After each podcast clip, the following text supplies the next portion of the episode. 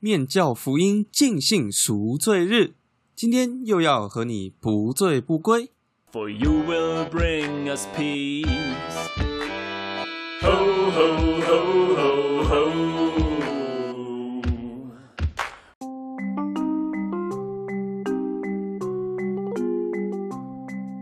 飞天面神教的善信大家软面，我是 Kevin 当哎。上次我们和卢伊莎谈到妈妈如何看待少子化的问题，今天我们来找位新婚青年来看看他是怎么看待台湾少子化的问题呢？今天我们来的来宾是 S 边，他是面团理事，也是粉砖小编群之一。今年三十三岁，结婚满一年，目前没有计划生小孩。S 边你好，大家好，我是 S 边。上一次呢，我们聊到这个柯文哲在谈他的解决少子化的政策，他认为呢，台湾的少子化是因为大家都不结婚，有结婚的都有生，所以呢要发结婚津贴来。S 边啊，你对这个柯文哲讲的“我发结婚津贴，鼓励大家结婚”，然后呢来间接刺激生育率，你觉得这个政策如何？嗯，这个政策其实就跟他所有的创新一样，就是标新立异、哗众取宠，然后没了，没有解决任何问题，但是他撒了很多钱，这样这样哪里标新立异呢？国民党不是撒更多钱？对啊，但是他们没有鼓励结婚啊，因为应该说哦结婚跟育儿是有关联的，但是你会为了育儿去结婚，哎，就是你会为了嗯比较好的照顾小孩去结婚，但是你你不会因为你结婚就会想生小孩，这两件事情是不一样的。那这样子撒钱去所谓结婚津贴，只会造成结婚数字会上升，离婚率也会上升。因为大家都假结婚了，结完婚，哎，一张结婚书约才多少钱啊？我去换了津贴，然后大家对分，然后离婚，哇！哇，台湾的这个婚姻伦理已经会会到这样吗？因为如果是中国，我不意外。我是说，就大家真的会为了这笔钱去真的去弄个婚姻这样。嗯，很简单啊，因为结婚其实你如果要公证，你只要两个证人，一张结婚书约就可以了、欸。哇，那大家心里都不会觉得因为他这样结完，然后再离掉，他甚至完全没有任何影响，你就是换了两次身份证就这样而已，甚至也不会有人知道，所以那也没有什么伦理的问题。哦，啊，大家自己不会心里 doki doki 一下。啊，不会啦，找个朋友去大家跟他说，哎、有钱大家对分这样子，多简单呐、哇，多那这样好赚的钱，是不是我对台台湾人的道德信心有点高？应该是吧？我觉得。所以你认为真的会鼓励到结婚数，但是不会鼓励到生育数，反而会有类似假结婚的嫌疑？会有一大堆的假结婚，你也不能说假结婚，就是说他结完就离婚，其实你法律上也不能也不能说什么啊，他合法啊，但是对生育率没有任何效果，他就只是想要跟政府的提高生育的所有政策去对干，然后就生了一个没有用的想法而已。因为它援引的数据是指说，已婚的家庭都会生二点二个孩子。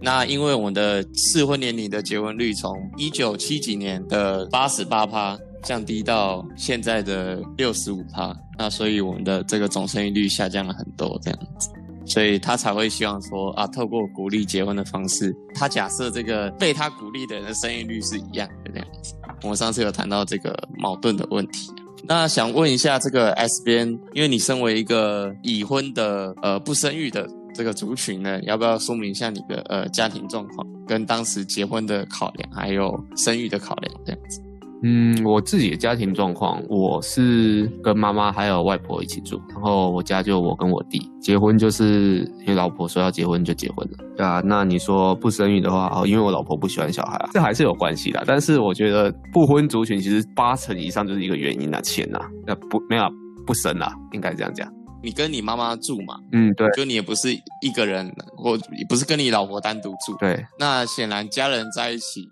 呃，其实我觉得聊这个也是蛮正常的。嗯，啊可能妈妈会问你啊，妈妈会问他，你们彼此也会互聊啊。那，哎，我觉得可以分享一些，呃，你们在讨论，哎，生生孩子的这个议题的一些内容，这样，然后大家的想法是怎么样？那我们就可以了解说，哦，那到底经济的问题是哪个部分经济考量差距有多少啊？这样子，然后有谁有这个推力，有谁有拉力，这样。诶，不会，因为我跟我妈跟我外婆其实就是很开放，是说啊你不想生那就不要生这样。那如果你说经济的话，我这样讲好了，像我妈那一代，甚至我外婆那一代，他们那个年代物价低，然后他们的钱并不难赚，因为他们是刚好就是经济起飞、前沿角木那一代。那再来，他们养小孩的成本比现在人低很多，他们不需要每个人都啊，我要大学毕业。你如果这样相对来，相对现代人的条件的，因为他们那年代养小孩可以说是随。以我们角度来看啊，就是钦差钦差期钦差多嘛，随便养养嘛。那但我们以我们这一代越后面的，他们要求会越来越高的时候，但是你的经济能力并没有往上提升啊，那最后就反过来就会变，就得到一个生育率就会下降的结果，因为他衡量一下，我没有办法给小孩好的环境，那我就不要生，就这样。哦，没有办法给小孩玩，你所以所以你觉得你的考量点不是我有这个小孩会降低你的生活品质，是你想到的是你有这个小孩之后，你也没办法给他一个更有希望的未来，是是这样吗？我会说，因为你前面讲经济上的负担，说哎姐没那么高，听起来像是为自己目前的生活考量，但是哎你这样接，我觉得哎可不可以再多多解释一下？两者都有。就是我自己可能也没有什么存款或者什么东西，我老来也不见得还有这种。先不要讲老来，我现在薪资再多一个小孩，其实我的生活水准会降低非常多，至少八十趴。那以现代人来说，你要他舍弃生活品质是不太可能的事情。你预期你好，比如呃零到三岁啊，嗯，你可能未来工作哎可能会有什么事情，觉得那不管了，就是。假我们就先这三年，这三零到三岁，你预期你大概一个月或是一年，看看你想怎么算的的育儿开销会怎么样？就一个小孩，应该问你啊。哦啊，问我就爆梗啊，因为你真的养小孩，跟你没有养，听外面讲那个，哎，感觉是不一样。哎，我想知道，哎，一一般，哎，在台湾社会就是这样子的年轻人，然后会去想象，然后他想象的时代是怎么样？会不会有落差啦？我是好好奇这样。你是说零到三岁吗？对对对，我也要准，因为零到三岁就是托托育嘛，那也不算学费啊，就是照护费嘛，喂奶、尿片、医药现在都有补助啊，所以我们就不考虑健保。对啊，那以我自己的想法来讲，我少说手上要有最少最少要有二十万的闲钱，我才会考虑，我才会觉得这是够我度过这个零到三岁。哦，你认为零到三岁三年要二十万？嗯，差不多。那你三年二十万，一年六万，一个月是五千多。哎，你这样算还差不多。你这样算的算的差不多了，因为现在都有那个托育补助了，所以请你托婴，就是可以省一半的这个费用，这样子或保姆这样啊。如果你不托的话，他会直接给你这笔钱。哦，对对对对，因为这个要求我是没有去研究过，因为我不。哎，那那那你你，我觉得你的这个概概念还蛮好。但但不过你说是二十万闲钱，这我就 对，因为其实钱就算是流动，你只要就我我们刚刚算起来是一个月五千多嘛。对啊，对啊，所以你只要流动资金上面有办法应付每个月五千多，就你不一定要真的有压底二十万。问题是我不愿意花这个钱。哦，对了，但但我意思说就是应该这样讲，以我你我用我的原本想法，我如果现在要生小孩，要生一个小孩。那我至少我一个人，我现在月薪不要说我老婆，我自己的月薪要提高两倍，我才会考虑去生一个小孩。提高两倍哦，这这有点多，因为刚刚算只有安全感的问题。安全感对，就是你身边有多一点钱去应急，因为小孩会发生什么事情，其实我们不知道。你认为会有什么事情？可能会生病或是干嘛吧？我们现在都有健保了。哎，小小孩补助更多了，就是小孩的健保费，不是，就是那个呃挂号费是更低。那再加上托婴或者其他有的没的开销吧，虽然我也不知道有的没的开销是什么。加托婴大概七八千呢。我想讲，我现在月薪不到，大概就是接近三万而已。那两倍一万，那你扣掉一个一万多的托婴，剩下两万块，再扣掉你五千多块的那个，其实其实你多出来还能。哦不不是啊不是啊，我是加加五千块。就总共的成本，嗯，另外还有一个问题啊，就是我现在是住在我家里，我房子是我妈的啊。现在我们这栋是五楼透天，五楼透天，像我一二，啊这样很大呢。对啊，但是我跟我老婆一楼，然后五楼是佛堂，那其实我妈跟我阿妈各占一楼的话，其实没有什么空间再去多一个小孩。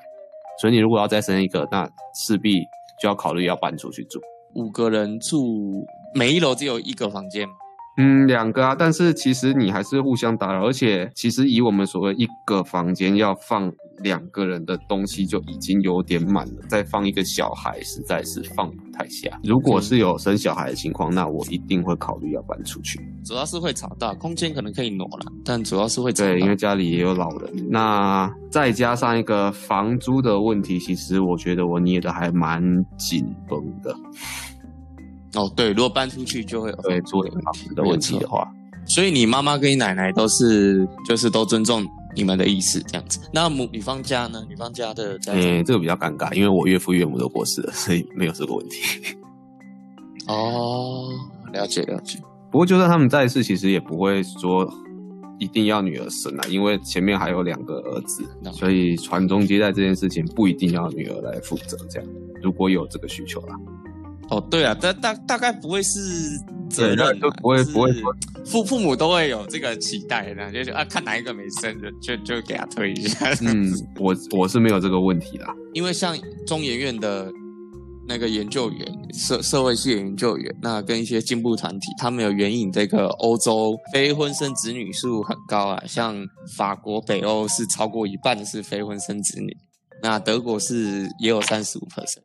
那台湾的非婚生子女不到五 percent，所以台湾是很少很少有非婚生子女。很多人就用柯文哲看的那个数据去反驳柯文哲说：“哎，那我们不是只要呃鼓励家庭观念解解放啊，鼓励大家跟同居人生育啊，大家不要觉得一定要结婚才可以生育。那你你觉得这种措施会能够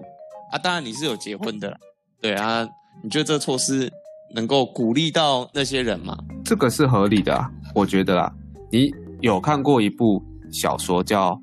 龙纹身的女孩》？那部小说我印象非常深刻的是，它的男主角诶处于一个所谓的开放式关系，那他们是在北欧，男主角跟他的上女上司有一腿，他女上司的老公是双性恋，所以他们互相在外面外面找其他的伴侣，他们都知道，而且都接受。社会风气是这个样子情况下，如果谁弄出了小孩，那他们要养比较没有什么压力，就是不会像亚洲社会、华人社会会受到很多道德伦理上面的那个压力，所以他们的婚婚非婚生非婚生子女会多，我觉得是因为这个样子来的。比如大家很在意婚姻，有一个点是这个遗产继承，那你觉得这个会有有差吗？嗯，遗产继承你也是要有遗产给人家继承啊。有小孩的应该多少有一点。对啦，可是我觉得这个，你说婚姻是为了遗产继承，是有可能，因为这是法律保障权益，这个是会作为考量是没有错的。我我讲一个例子啊，呃，因为我刚刚想象的比较像是比较解放的、比较思想进步的非婚生子女，但是其实台湾的社会传统社会也有台湾的现在定义的非婚生子女啊，其实就是二房三房的的这个部分这样子。那台湾早期就是多妻制度嘛，那这多妻制度会有分大房、二房、三房。那我们可以看到，其实现在有一些呃比较有钱的家庭，他也是这样。那他的呃家里就很精彩这样子，就乡土剧就可以开始演。现在因为一夫一妻制，所以大房的武器就是呃我有法律保障的这个 继承权，我我可以拿最大份之之类的这样子。那我们如果变成是啊符合台湾传统社会，我们就变成是就地让这个多妻制合法化这样子。嗯，会娶很多房的也是他有钱，那可能他的生育意愿会更高，因为既然有保障，可能吵架会比较少啊，那个内斗会比较呃压力比较少。按照刚刚讲那个哦，因为社会比较不歧视，会压力比较少，那大家比较愿意接受生育非婚生子女状况。那哎，那这个变成是多妻制之后，那大家也压力比较少，那可能生的会再多一点。我想到的不是这个东西，但是我觉得你讲这个是可以的，就是所谓多元等价关系。然后，如果每一个人他们是均等的情况下，那没有所谓的争夺遗产什么的问题，或者是比较少的话，有能力娶那么多老婆的人，他生小孩的意愿也会比较高，没有错啦。现在社会风气蛮自由的啊、说真的，呃，交往几十年的男女朋友也是也是不少这样子。那当时你会怎么会觉得，哎，要有这个结婚的这个考虑这样？因为一般台湾比较传统，还是因为结婚就是想定下，定下很多就是要么是已经有怀孕了啊，要么就是诶有计划要怀孕。哦，我这个案例是比较特殊一点。我这个案例是因为，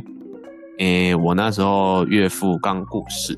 啊，因为我岳父岳母他本身是癌症，那时候女朋友就觉得可能妈妈也不久了，就是让他可以看到自己的女儿是有有人照顾她的这样子，然后就因为这样子，我们就很早就结婚，这样。跟生小孩是完全没有关系的。对啦，因为其实结婚的原因也有很多啦，像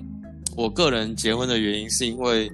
那个时候我是服役这样子，然后呃放假跟我女朋友就骑车，然后后来她就自摔那样子，然后我在她后面啊，我没事这样，我就一些皮肉伤，然后他就摔摔断了腿，然后我就没办法自理生活，那时候是蛮惨。对，那我那时候就是内心觉得就是我要照顾他这样，打理比如洗澡这些事情那样子，因为他是完全就是不能动的，就脚完全摔摔断，所以我就是呃透过结婚跟他成为一个，啊我们就变同一个家庭嘛，就跟家庭因素，然后又比较可以有办法去照顾。哇，感人呢，好难。谢谢谢谢。同志婚姻的时候，那我记得有一个案例是有一个有一个人，他是学学者吧，然后他是台湾人，然后他跟一个美国人就是伴侣在一起这样，然后他他有一笔遗产，他希望可以给这位他的同居人，就的伴侣的，应该算伴侣，因为当时还没有这个同志婚姻通过，那他已经重重病重病卧床，然后要去世这样子。那因为这样子，那他跟他家人因为他性倾向关系，所以关系很差，但是他家人却可以得到他的他那一部分这个财产这样子，啊，就引起这个故事。哎，是那个故事叫什么？是姓毕吧？那个外国人，他中文姓氏是毕哦，毕我有听过，安生我有听过。对对对，这个故事是当时同志婚姻的，呃，在推动的时候比较我印象很深刻的一个。那所以我们提到就是，哎，结婚的原因其实不一定跟生育有关系，这样子。结婚原因可以是蛮多样，这样子。像你的部分可能比较算是孝道的原因啊，然后我的部分就是这个照顾的原因。毕安生的状况就是财产权的原因啊，还有探视啊，就是他有那个临终探视权跟可不可以签署要、要不要哦对这急救有差。现在结婚率降低嘛？你觉得最大的阻力是什么？也不是说阻力，应该这样讲，没有必要，就是没有必要把自己绑在一段关系里面。因为讲白了，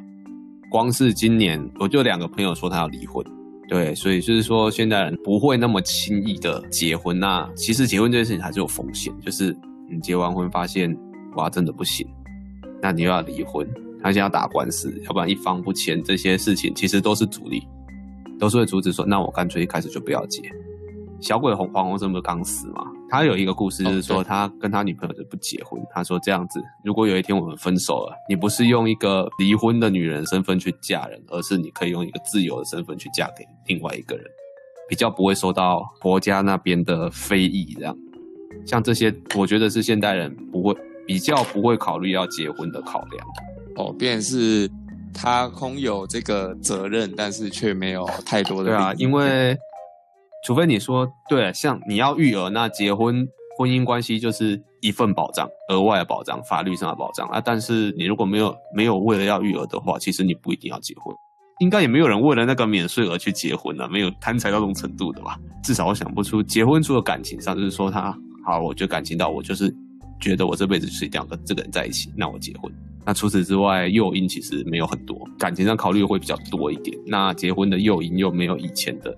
那么必要。那以前可能你牵了手就要负责一辈子，怎样怎样怎样的，那个时候结婚率会高，很正常啊。以前结婚有一个原因啊，就是因为怕男生不负责但是现对，但现在人就没有什么负责不负责的问题，因为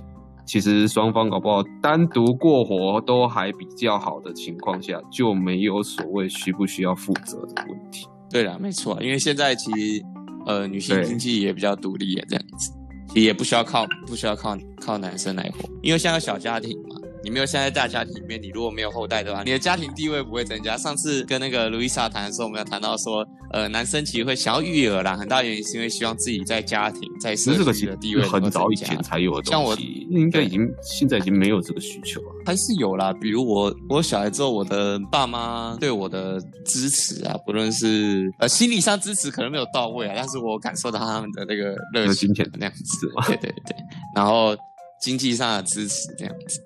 因为他认为你成家了嘛，你当然需要一些帮助啊，他们看到小孩也很开心啊。邻里上我觉得也是有蛮多的蛮多的提升啊。那以前我在这边晃，大家都觉得我是呃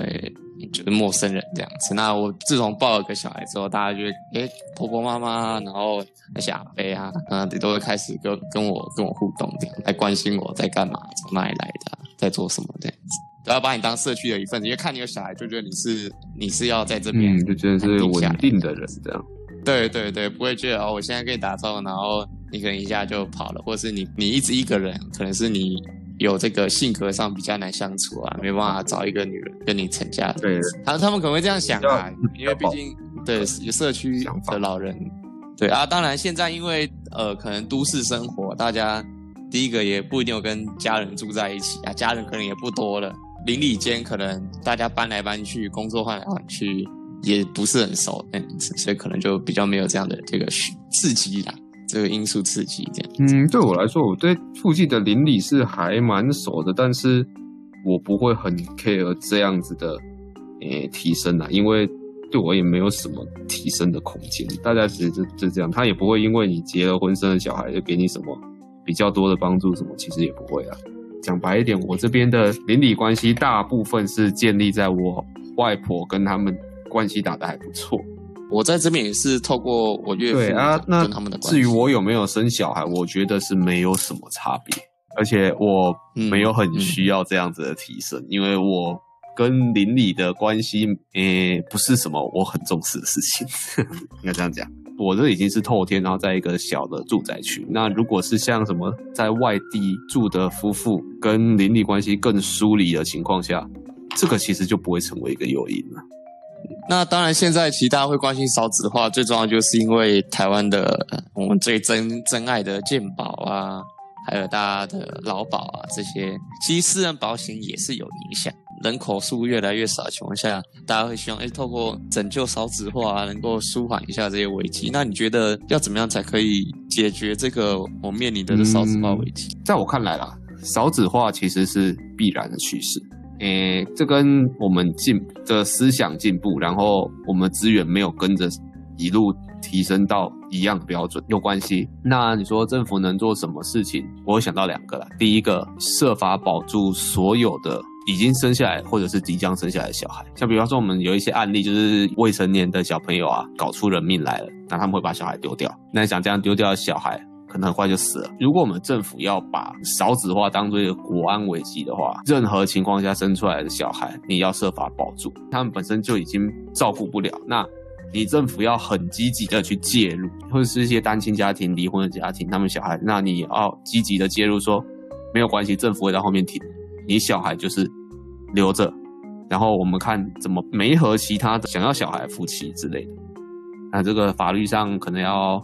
有一些修正嘛。我可以告诉你我知道的啊、就我有认识高风险家庭出身的朋友，那他的家庭是常常被社工访视，所以你讲的这个这个部分政府是有，然后因为养不起，所以给别人养，这个对那你法律上要修啊。你要让他们不会背上这个责任，就是法律上你要修正，然后你呃社会观感上你也要让他们，像是你可能保密他们身份或是干嘛，让他们可以比较没有负担的去生小孩。这样感觉是在鼓励嗯人伦悲剧啊。对比如我爸妈很不好，跟我被爸妈遗弃，这这两个是对这个孩子来说，他杀伤力是不一样的。我们应该是鼓励他们承担这个责任，不是可以把他们转嫁。呃，我所谓的没有责责任是说，你小孩即便不养了，那我政府不会让他流落街头是干嘛？不是你你不养了，政府会把它再塞回去给你啊。目前是这个样子，然后会关心你，你为什么不养啊？要鼓励你养，支持你一定要养下去。我觉得这才是会造成人伦悲剧，在我的角度来看，这不会比较好，因为那个家庭可能他不能养，他有很多原因。对，就是可能那个父母本身就已经不是会养小孩的，你要逼他养，那他的教养可能也不会好到哪里去。那最后可能不会比你把小孩送给别人养还要好。讲难听一点是这样。但我们不能排除有些人是他一时冲动了，那可能被访视一下，他慢慢可以接受承担这个责任。你有这个说说服的过程嘛啊，问题是有这个说服的过程嘛？啊，当然他他如果有有伤害小孩的状况，那政府就会把他用家暴的这个呃处理来去安置安置另一个地方嘛。这政府会做。那不然这样，对那其实两种做法都可以啊，就是看你要把它塞回去，还是说，那你觉得评估不行，那你把它交给其他人。同志本身是不会有小孩，如果要小孩，他们就会有领养的需求。但其实他们是可以帮忙照顾这些原生父母他们不要的小孩。哎，同志婚姻这个我很认同啦，我觉得象征意义比较比较大了，因为其实同志婚姻到现在大概不到一万对，可以算是对于少子化帮助是杯水车薪的啊。当然，我们一开始去推同志婚姻，就希望同志也可以来守护，一同守护家庭价值、婚姻价值。同志有收养小孩，有一个家庭的模范，这是对对这个社会是有正正面作用，这我很认同啊。不过对于少子化，可能是没办法鼓励增加小孩，因为那些没有被收没有被收养的小孩还是会存在，他能够解决已经被生出来会被生出来的问题，但是它不能解决就是好那我第二个想法。巴德社会住宅，你有看过他们的资料吗？它的大楼本身下面就有托育中心，它对它哦那栋社宅它是跟托育这么方便连在一起。那再来，它的价格其实也是非常低。我记得我今天看到他们每人每月平均所得在五万的级别，那个房型五十平。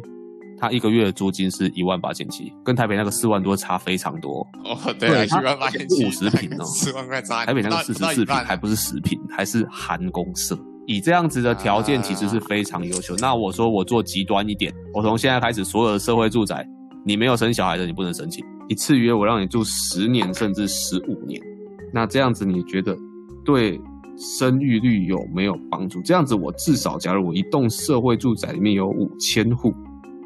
我就至少会有五千个小孩。而且我我这是可以考虑呀、可能可能不用全部啦，这个部分比较，比如有有这托婴的啊，不然你搬来哎、占对，那我这样讲好了。你今天假如是一对夫妻，就可能我赚没有很多啦，然后我可能觉得我要自己买房子，要有一要有一个自己的家，是很困难的事情的时候，哎，政府跟你说，只要你生了一个小孩，我这个房子让你住十年，租金在两万以内，你会不会觉得，哎，突然觉得生这个小孩是有利益的，就是你至少有好得到了一个十年的房子。对，而且对然后本来想要有房子，重点是想要成家，他用相对市面比较低的价格给你这个房子，你可以多存一点钱，你有十年的时间可以慢慢去存更多钱去，可能十年以后你要你有翻身的机会啦。讲直接一点是这样子，那你会不会考虑赌这一把，去外面租一栋一样的房子，然后租金给你开三万，政府给你开一万，你一个月多了两万块可以用。这样子的做法会让结婚然后生小孩变成有比较正面的刺激啦，应该这样讲。哦，对了，没错，这这个问就是极端一点啊，我所有的哎我觉社宅从今天开始，你没有小孩就不要进来，就这样。哦，也不用到所有色彩啊，我觉得像这个有托托婴对啊的，就可以可以先从这样做啊蛮蛮但是合情合理的。结了婚，哎，生个小孩对你的负担不是那么大，甚至还有可能让你的人生有翻身的机会的时候，那你就会去考虑了。对啊，这个就是那个呃法国的模式，推行这个学费全免，然后你生一个给你一笔，然后生三个再多给你更多津贴这样子，所以他们就开始流行就是那种三人的婴儿推车这样。对啊，讲白了就是砸钱啊，家庭还是问题是你要砸对地方啊。因为假如我直接拿钱给你，那你拿去缴掉房租了，缴掉我刚刚说的两万三万块的房租，那跟我给你一个一万块房租的房子比起来，后者还是比较有利的啊、所以说砸钱要砸对地方。哦，对了，因为一对个人用起来可能会先解决他就近的就近的问题，他不会去想到说我省下这笔钱，我有因为他没有可以没有做得更长没有得选择。啊。那今天就很谢谢 S B N 呢跟我们分享，为了那笔钱而结婚的人呢，可能他本身就对会增加很多对于婚姻价值并没有，就是只是想要拿来点拿来捞钱的对婚姻价值那并没有那么在乎，对，只是想要捞钱的人，那这个对社会风气第一个是个打击，那，就是台北市就是乱撒币，然后完全没有增加生育率。其实离婚率很高，这个数字其实也不是很好看呐。讲白讲白是这样。对啊，因为这样也是对打击会对婚姻有憧憬的人，那这样大家就更不愿意结婚。嗯，那第二个就是呃，结婚的原因可能会有很多，像我们有这个呃孝道啊，有这个照护啊，有这个财产权、临终的一些权利这样子。所以呃，不一定因为结婚都是为了育儿，那结婚的原因可能是很多这样子。所以这样的操作不一定可以直接针对少子化呃并没有什么帮助去。做解决。对，那第三个就是呃，因为目前的呃社社会形态跟我们的呃思想的转变，那结婚跟育儿看来都是呃负担会比较大，那获得的潜在利益比过去来说少很多。那我们如果像呃 S 边提到这个，我觉得我也蛮认同的，就是如果我们的社会福利政策呢，跟育儿可以有一些连结的话，那诶或或许可以对可以这个刺激大家生育这样子。以针对提高生育率来做，社福资源大部分的重心放在提高生育率上面。就假如说你觉得这个东西已经是国安危机的话，对对，没错，把这放在优先地位。那我们最后来做个祷告吧。我伟大而飞天的面神啊，钱呢不能解决所有的问题，愚昧的砸钱呢，反而可能会制造更多更多的问题。当然，我们知道你是一个喜欢混乱的神奇，所以可能柯文哲这样的政策呢，就是来制造让你觉得幽默的这个混乱。但我相信呢，世界宇宙在经经过你混乱而创造，但至今却能井然有序的这个自然现象呢，我们一定可以让这个明智的处理这个混乱。未来呢，台湾在面对少子化的议题上，可以更精准的呢，把它的这个福利政策去解决，提升我们的这个生育率。那也希望呢，这个未来台湾人会有更多呃幸福美满的这个呃家庭，不论是有孩子的、没孩子的，不论是同性或异性的，或者是多元的这个家庭，希望大家都可以一起来守护。这个家庭价值，那一起来呃为我们下一代呢营造更美好的未来。你的存在无需证明，因为你看得到、吃得到，而且能吃饱。Ramen。